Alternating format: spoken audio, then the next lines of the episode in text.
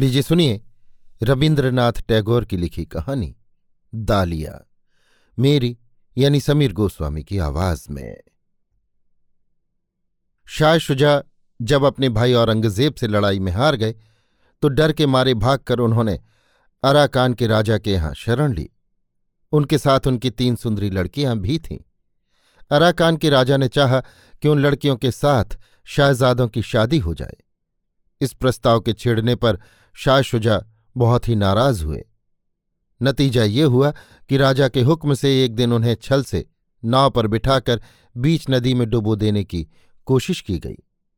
उस विपत्ति के समय छोटी लड़की अमीना को उन्होंने स्वयं नदी में पटक दिया। बड़ी लड़की ने अपने आप आत्महत्या कर ली। मझली लड़की जुलेखा अपने पिता के खास और विश्वस्त खिदमतगार रहमत अली के साथ तैर कर निकल गई और शुजा ने लड़ते लड़ते अपनी जान दे दी। अमीना नदी के बहाव में बहकर दैवयोग से जल्द ही एक धीवर के जाल में उलझ गई और धीवर ने उसे तुरंत ही निकाल लिया। उस धीवर के घर ही वो पली और बड़ी हुई। इस बीच में बूढ़े राजा की मृत्यु हो गई और युवराज गद्दी पर बैठे। एक दिन सवेरे बूढ़े धीवर ने आकर अमीना को डांट कर कहा, तिन्नी। धीवर ने अपनी अराकानी भाषा में अमीना का नया नाम रखा था तिन्नी। बोला, तिन्नी, आज सवेरे से तुझे क्या हो गया है? काम धंधे में बिल्कुल हाथ ही नहीं लगाया, नए जाल में गोंद भी नहीं लगाया, हमारी नाव। अमीना ने धीवर के पास जाकर बड़े प्यार से कहा, बाबा, आज मेरी बहन आई है, बहन, इसलिए आज छुट्टी मना रही हूं। अरे, तेरी बहन कहां से आई री? जुलेखा न जाने कहां से निकल आई। बोली, मैं हूं, मैं। बूढ़ा दंग रह गया और फिर जुलेखा के बिल्कुल पास आकर गौर से उसका मुंह देखने लगा। फिर झट से पूछ बैठा, तू कुछ कामकाज भी जानती है? अमीना ने कहा, बाबा, जीजी के बदले मैं काम कर दिया करूंगी, जीजी काम नहीं कर सकती। धीवर ने कुछ देर सोचकर कहा, तू रहेगी कहाँ? जुलेखा ने कहा, अमीना के पास। बुढ़े ने सोचा, ये तो बड़ी मुश्किल हुई। पूछ उठा, खाएगी क्या? जुलेखा ने कहा, उसके लिए इंतजाम है। और अवज्ञा के साथ धीवर के सामने एक मोहर फेंक दी। अमीना ने मोहर उठाकर धीवर के हाथ में थमा दी और चुपके से कहा, बाबा, अब कुछ मत कहना, तुम काम पर जाओ, बहुत अबेर हो गई है। जुलेखा भेष बदलकर बहुत जगह घूमती हुई अंत में अमीना का पता लगाकर धीवर की झोपड़ी में कैसे आ पहुंची, इसका बड़ा लंबा चौड़ा किस्सा है। कहने से एक अलग कहानी ही बन जाएगी। उसका रक्षक रहमत अली अपना नाम शेख रहमत रखकर इस वक्त अराकान की राजसभा में काम कर रहा है।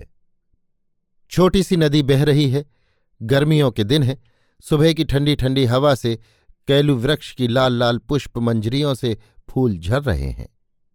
पेड़ के नीचे बैठी हुई जुलेखा अमीना से कहने लगी, भगवान ने जो हम दोनों बहनों को मौत के हाथ से बचाया है, वो सिर्फ इसलिए ना कि अब्बा जान की हत्या का बदला लिया जाए, नहीं तो इसका और सबब ही क्या हो सकता है। अमीना ने नदी के उस पार सबसे ज्यादा दूर की ओर, सबसे ज्यादा छायामय पेड़ों की कतार की ओर देखते हुए कहा, जीजी, अब उन सब बातों को मत छेड़ो बहन, अब मुझे ये दुनिया अच्छी लगती है। मार काट करके मरते हैं तो मर्दों को मरने दो, मुझे तो यहां कोई तकलीफ नहीं मालूम होती। जुलेखा ने कहा, छी छी अमीना, शाहजादे की लड़की है तू, कहाँ दिल्ली का तख्त ताउस और कहाँ ये अराकान के एक धीवर की झोंपड़ी। अमीना ने हंसकर कहा, जी जी, दिल्ली के तख्त ताउस से इस बूढ़े धीवर की झोंपड़ी और इस कैलू की छाया अगर किसी लड़की को ज्यादा प्यारी लगे तो दिल्ली का शाही सिंहासन उसके लिए एक बूंद आंसू भी न बहाएगा। जुलेखा ने कुछ अनमने भाव से और कुछ अमीना को लक्ष्य करके कहा, हाँ, तुझे तो दोष नहीं दिया जा सकता, तब तू बिल्कुल छोटी थी, पर एक बार मन में सोच तो देख, अब्बाजान तुझे ही सबसे ज्यादा प्यार करते थे, इसीलिए उन्होंने अपने हाथ से तुझे पानी में डाल दिया था। ऐसे वालिद की दी हुई मौत से इस जिंदगी को तू ज्यादा प्यारी मत समझ। हाँ, अगर बदला ले सके तो जिंदगी के कुछ मानी भी हो सकते हैं। अमीना चुप्पी साधे बैठी रही और उस पार बहुत दूर की ओर देखती रही, मगर उसके चेहरे पर यह भाव साफ झलकने लगा कि सब कुछ ठीक है, पर इसके मानी ये कि बाहर की इस हवा और पेड़ की छाया ने, उसके नवयवन और न मालूम कौन सी एक आरामदेह याद ने उसे गहराई में गरक कर रखा है। कुछ देर बाद एक लंबी सांस लेकर वो बोली, जीजी तुम बैठो जरा, घर का काम काज बाकी पड़ा है, बिना मेरे रांधे बूढ़ा भूखा रह जाएगा। जुलेखा अमीना की इस हालत का ख्याल करके बड़ी उदास हो गई। बहुत देर तक चुपचाप बैठी रही। इतने में अचानक धम्म से किसी के कूदने की आवाज़ हुई और पीछे से किसी ने आकर उसकी आंखें मींच लीं। जुलेखा ने घबरा कर कहा, कौन? गले की आवाज़ सुनकर वो नौजवान उसकी आंखों पर से हाथ हटाकर सामने आ खड़ा हुआ। जुलेखा के मुंह की ओर देखकर बेधड़क बोल उठा, तुम तो तिन्नी नहीं हो। इस ढंग से बोला जैसे जुलेखा अपने को तिन्नी साबित करने की कोशिश कर रही हो, और फकत उसकी गजब की होशियारी ने ही इस धोखेबाजी से उसे बचा लिया हो। जुलेखा अपना दुपट्टा संभालती हुई तेजी से उठ खड़ी हुई। उसकी आंखों से आग बरसने लगी। कड़क कर बोली, कौन हो तुम? युवक ने कहा, तुम मुझे नहीं पहचानती, तिन्नी जानती है। तिन्नी कहाँ है? तिन्नी शोरगुल सुनकर बाहर निकल आई। जुलेखा का गुस्सा और युवक का ताज्जुब और हैरानी भरा चेहरा देखकर अमीना कहकहा मारकर हंस पड़ी। बोली, जी जी इसकी बात पर तुम कुछ ध्यान मत दो, ये आदमी थोड़े ही है, अगर कुछ बेअदबी की है तो मैं इसे डांटे देती हूं। दालिया, क्या किया था तुमने? युवक ने फौरन जवाब दिया, सिर्फ पीछे से आकर आंखें मींचली थी, मैंने समझा कि तिन्नी है, पर ये तो तिन्नी नहीं। तिन्नी सहसा जबरदस्त नाराजगी जाहिर करती हुई बोली, फिर छोटे मुंह बड़ी बात, कब तुमने तिन्नी की आंखें मींची थी? बड़े हिम्मत वाले हो गए हो। युवक ने कहा, आंखें मींचने में ऐसी क्या हिम्मत की जरूरत है, सिर्फ पहले की आदत चाहिए। पर सच कहता हूं तिन्नी, आज जरा कुछ डर सा गया था। इतना कहकर वो निगाह बचाकर जुलेखा की ओर उंगली से इशारा करके अमीना के मुंह की तरफ देखता हुआ मुस्कुराने लगा। अमीना ने कहा, नहीं तुम बड़े गंवार हो, शाहजादी के सामने खड़े होने लायक तमीज़ नहीं तुम में, तुम्हें तमीज़ सिखाने की जरूरत है, देखो इस तरह सलाम करो। इतना कहकर अमीना ने अपने यौवन मंजरित देह लता को बड़ी नज़ाकत के साथ झुकाकर जुलेखा को सलाम किया, और युवक ने बड़ी मुश्किल से उसकी बहुत ही अधूरी नकल की।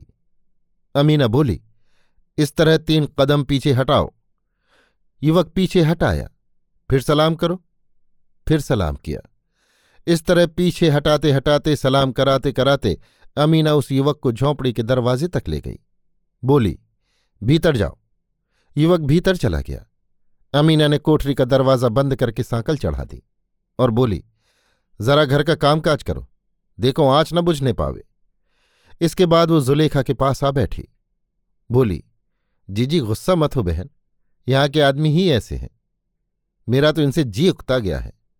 मगर अमीना के मुंह पर या उसके बर्ताव में इसका कोई भी लक्षण नहीं दिखाई दिया, बल्कि बहुत सी बातों में यहाँ के आदमियों की तरफ उसकी कुछ बेजा तरफदारी ही नजर आती है। जुलेखा गुस्सा दिखाकर बोली, सचमुच अमीना तेरे बर्ताव से मैं तो दंग रह गई हूं, एक अनजान नौजवान आकर देह से हाथ लगावे, ये तो उसकी बड़ी भारी हिमाकत है। अमीना ने बहन की हाँ में हाँ मिलाकर कहा, हाँ देख तो सही, अगर कोई बादशाह या नवाब का लड़का ऐसा बेहुदा सलूक करता तो उसे मैं बेआबरू करके तुरंत निकाल बाहर करती। जुलेखा से भीतर की हंसी रोके न रुक सकी।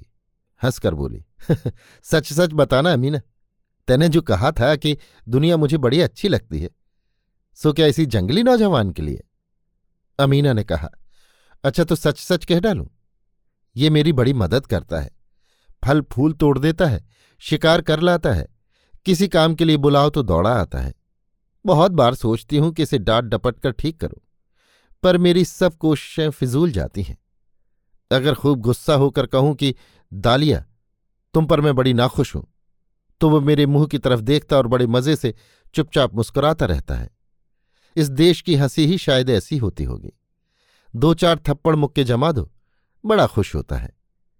ये भी आजमा कर देख लिया है मैंने, देखो ना घर में बंद कर दिया है, बड़े मजे में है, दरवाज़ा खोलते ही देखोगी मुंह और आंख लाल सुर्ख करके बड़ी मौज से चूल्हा फूंक रहा होगा।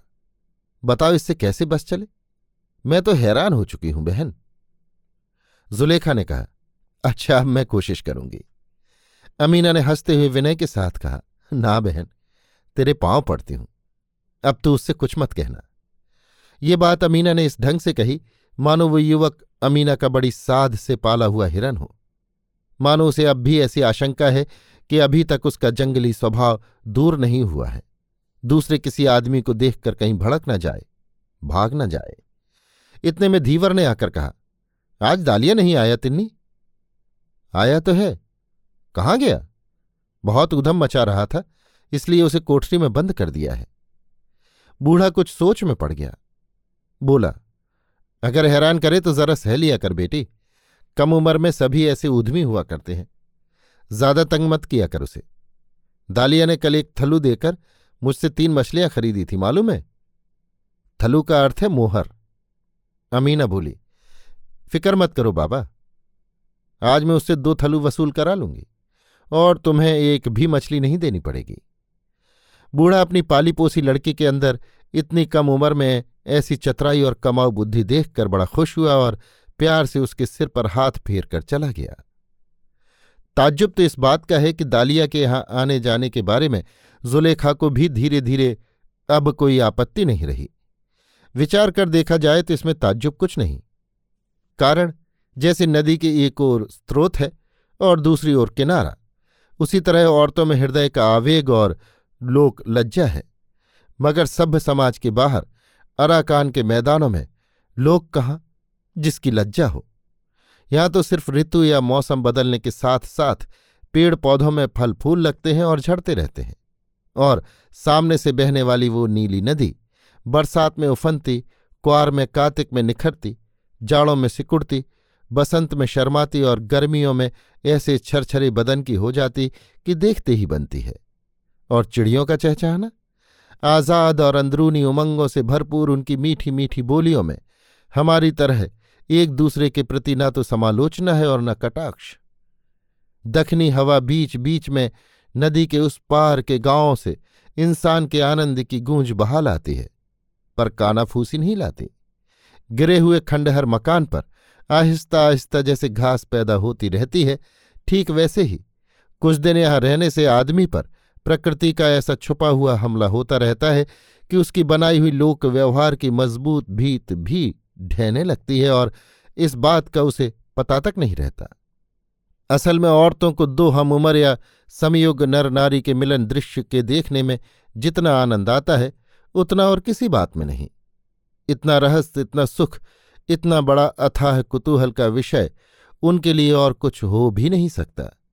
लिहाजा जंगल की इस कुटिया में, सुनसान गरीबी की छाया में, जब जुलेखा का कुलगर्व और लोक मर्यादा का भाव अपने आप ढीला पड़ने लगा, तब उस फूलों से भरे हुए कैलू के पेड़ की छाया में अमीना और दालिया के मिलन के इस दिलचस्प खेल के देखने में उसे बड़ा आनंद आने लगा।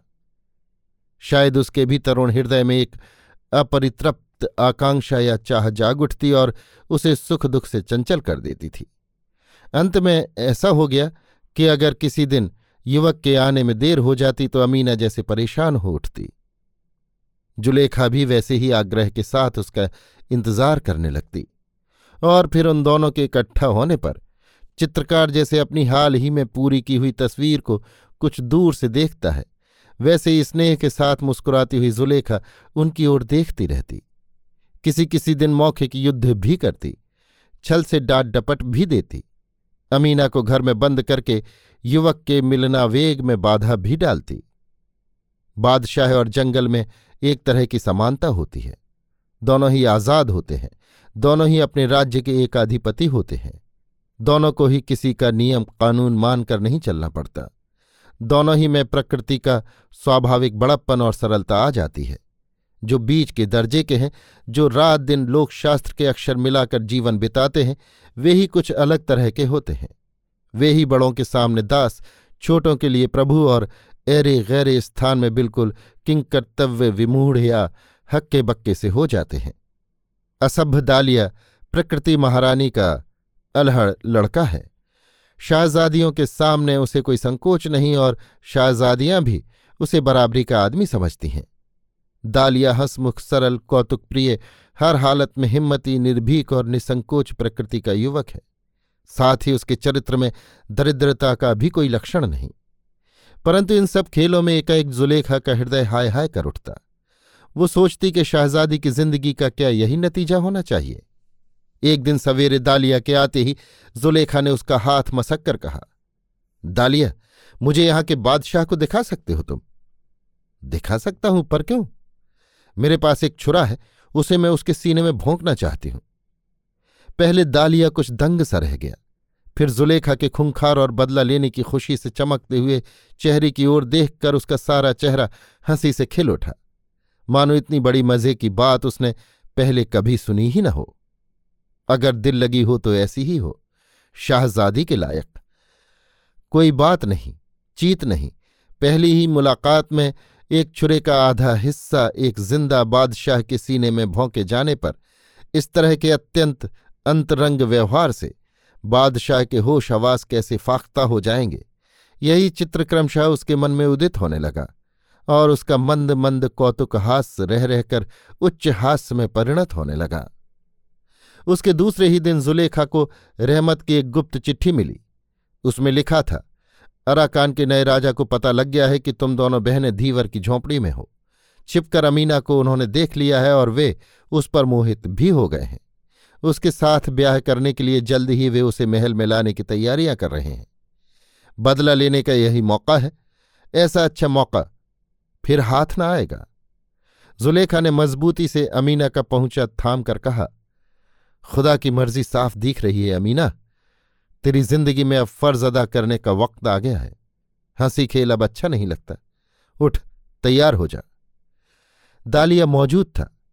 अमीना ने उसके मुंह की तरफ देखा, देखा कि वो कौतुकपूर्ण हंसी हंस रहा है। उसकी हंसी देखकर अमीना का दिल चूर चूर हो गया। बोली, जानते हो दालिया, मैं बेगम बनने जा रही हूं। दालिया ने हंसकर कहा, थोड़ी ही देर के लिए ना। अमीना ने पीड़ित और विस्मित चित्त से मन ही मन सोचा, सचमुच ये जंगल का हिरन है, इसके साथ आदमियों जैसा बर्ताव करना अपना ही पागलपन है। अमीना ने दालिया को और भी जरा सचेत करने के लिए कहा, बादशाह को मारकर फिर क्या मैं लौट सकती हूं? दालिया ने इस बात को संगत समझकर कहा, हां, लौटना तो मुश्किल ही है। अमीना की सारी अंतरात्मा एकाएक सुस्त पड़ गई। फिर भी जुलेखा की ओर मुड़कर लंबी सांस लेकर उसने कहा, जी जी चलो, मैं तैयार हूं। फिर दालिया की ओर मुड़कर बिंधे हुए हृदय से हंसी में बोली, बेगम बनकर मैं पहले तुम्ही को बादशाह के खिलाफ बगावत करने के जुर्म में सजा दिलवाऊंगी, उसके बाद फिर जो कुछ करना होगा करूंगी। सुनकर दालिया को बड़ा मजा आया, मानो इस बात का अमल होने पर उसे बहुत कुछ आनंद की चीज मिलेगी। घुड़सवार, हाथी, प्यादे, बाजे, झंडियों और रोशनियों की ऐसी धूमधाम शुरू हुई कि दीवार का घर द्वार टूटने की नौबत आ गई। शाही महल से दो जड़ाऊ सोने की पालकियां आई हैं, शहजादियों के लेने के लिए। अमीना ने जुलेखा के हाथ से छुरा ले लिया। बहुत देर तक वो उसकी हाथी दांत की बनी बूंट को देखती रही और फिर चोली उघाड़कर अपनी छाती पर एक बार उसकी धार की आजमाइश कर देखी। जीवन कली के डंठल के पास छुरे को एक बार छुला लिया और फिर उसे म्यान में रखकर चोली के अंदर छिपा लिया। उसकी बड़ी इच्छा थी कि इस मौत के सफर के पहले एक बार वो दालिया से मिल लेती, पर कल से वो लापता है। दालिया उस दिन जो हंस रहा था उसमें शायद उसके रूठने की चिंगारियां सुलग रही थीं। पालकी में बैठने के पहले अमीना ने अपने बचपन के आश्रय को आंसुओं में से एक बार देखा, अपने उस घर के पेड़ को, अपनी उस घर की नदी को। धीवर का हाथ थामकर वो कांपती हुई जबान से बोली, बाबा अब मैं चली, तिन्नी तो जाती है, अब तेरी घर गृहस्थी कौन संभालेगा? बूढ़ा अचानक बच्चे की तरह रो उठा। अमीना ने कहा, बाबा अगर दालिया यहां आवे तो उसे ये अंगूठी दे देना, कहना तिन्नी जाते वक्त दे गई है। इतना कहकर जल्दी से वो पालकी में बैठ गई। बड़ी धूमधाम के साथ पालकी रवाना हो गई। अमीना की अपनी और उसके बाबा की झोंपड़ी, नदी का किनारा, कैलू के पेड़ के नीचे का चबूतरा, सभी कुछ उसे सुनसान अंधेरे में विलीन होता दिखाई देने लगा। यथा समय दोनों पालकियों ने तोरण द्वार पार करके रनबास में प्रवेश किया। दोनों बहनें पालकी से बाहर निकल आईं। अमीना के मुंह पर कतई हंसी नहीं थी और न आंखों में आंसुओं का नामो निशान ही था। जुलेखा का मुंह सफ़ेद फक पड़ गया था। फर्ज जब तक दूर था तब तक उसकी उमंग और हौसले में तेजी थी, मगर अब उसने कांपते हुए हृदय से व्याकुल स्नेह से अमीना को छाती से लगा लिया। मनी मन कहने लगी, नए प्रेम के डंठल से तोड़कर इस खिलते हुए फूल को किस खून के बहाव में बहाने ले जा रही हूं मैं। लेकिन अब सोचने का वक्त नहीं है। बांदियों द्वारा लाई हुई सैकड़ों हजारों बत्तियों की तेज निगाहों के बीच से दोनों बहनें सपने की सी चाल चलने लगीं। अंत में बादशाह के खास महल के दरवाजे के पास लम्हे भर के लिए ठहर कर अमीना ने जुलेखा से कहा, जी जी। जुलेखा ने अमीना को मजबूत आलिंगन में बांध कर उसका मुंह चूम लिया। फिर दोनों धीरे धीरे भीतर घुसीं। देखा कि कमरे के बीचों बीच पलंग पर मसनद के सहारे शाही पोशाक पहने बादशाह बैठे हुए हैं। अमीना बड़े संकोच के साथ दरवाजे के पास खड़ी रही। जुलेखा ने आगे बढ़कर बादशाह के पास जाकर देखा। बादशाह चुप बैठा बड़ा मजा ले लेकर मुस्कुरा रहा है। जुलेखा बोल उठी, दालिया। अमीना मूर्छित हो गई। दालिया उठकर उसे घायल चिरैया की तरह गोद में उठाकर पलंग के पास ले गया। होश आने पर अमीना ने चोली के अंदर से छुरा निकालकर जीजी के मुंह की ओर देखा। जीजी ने दालिया के मुंह को देखा और दालिया चुपचाप मुस्कुराता हुआ दोनों की ओर देखता रहा। छुरी भी अपनी म्यान से जरा सा मुंह निकालकर इस तमाशे को देखकर चमचमाकर हंसने लगी। अभी आप सुन रहे थे रविन्द्रनाथ टैगोर की लिखी कहानी दालिया, मेरी यानी समीर गोस्वामी की आवाज में।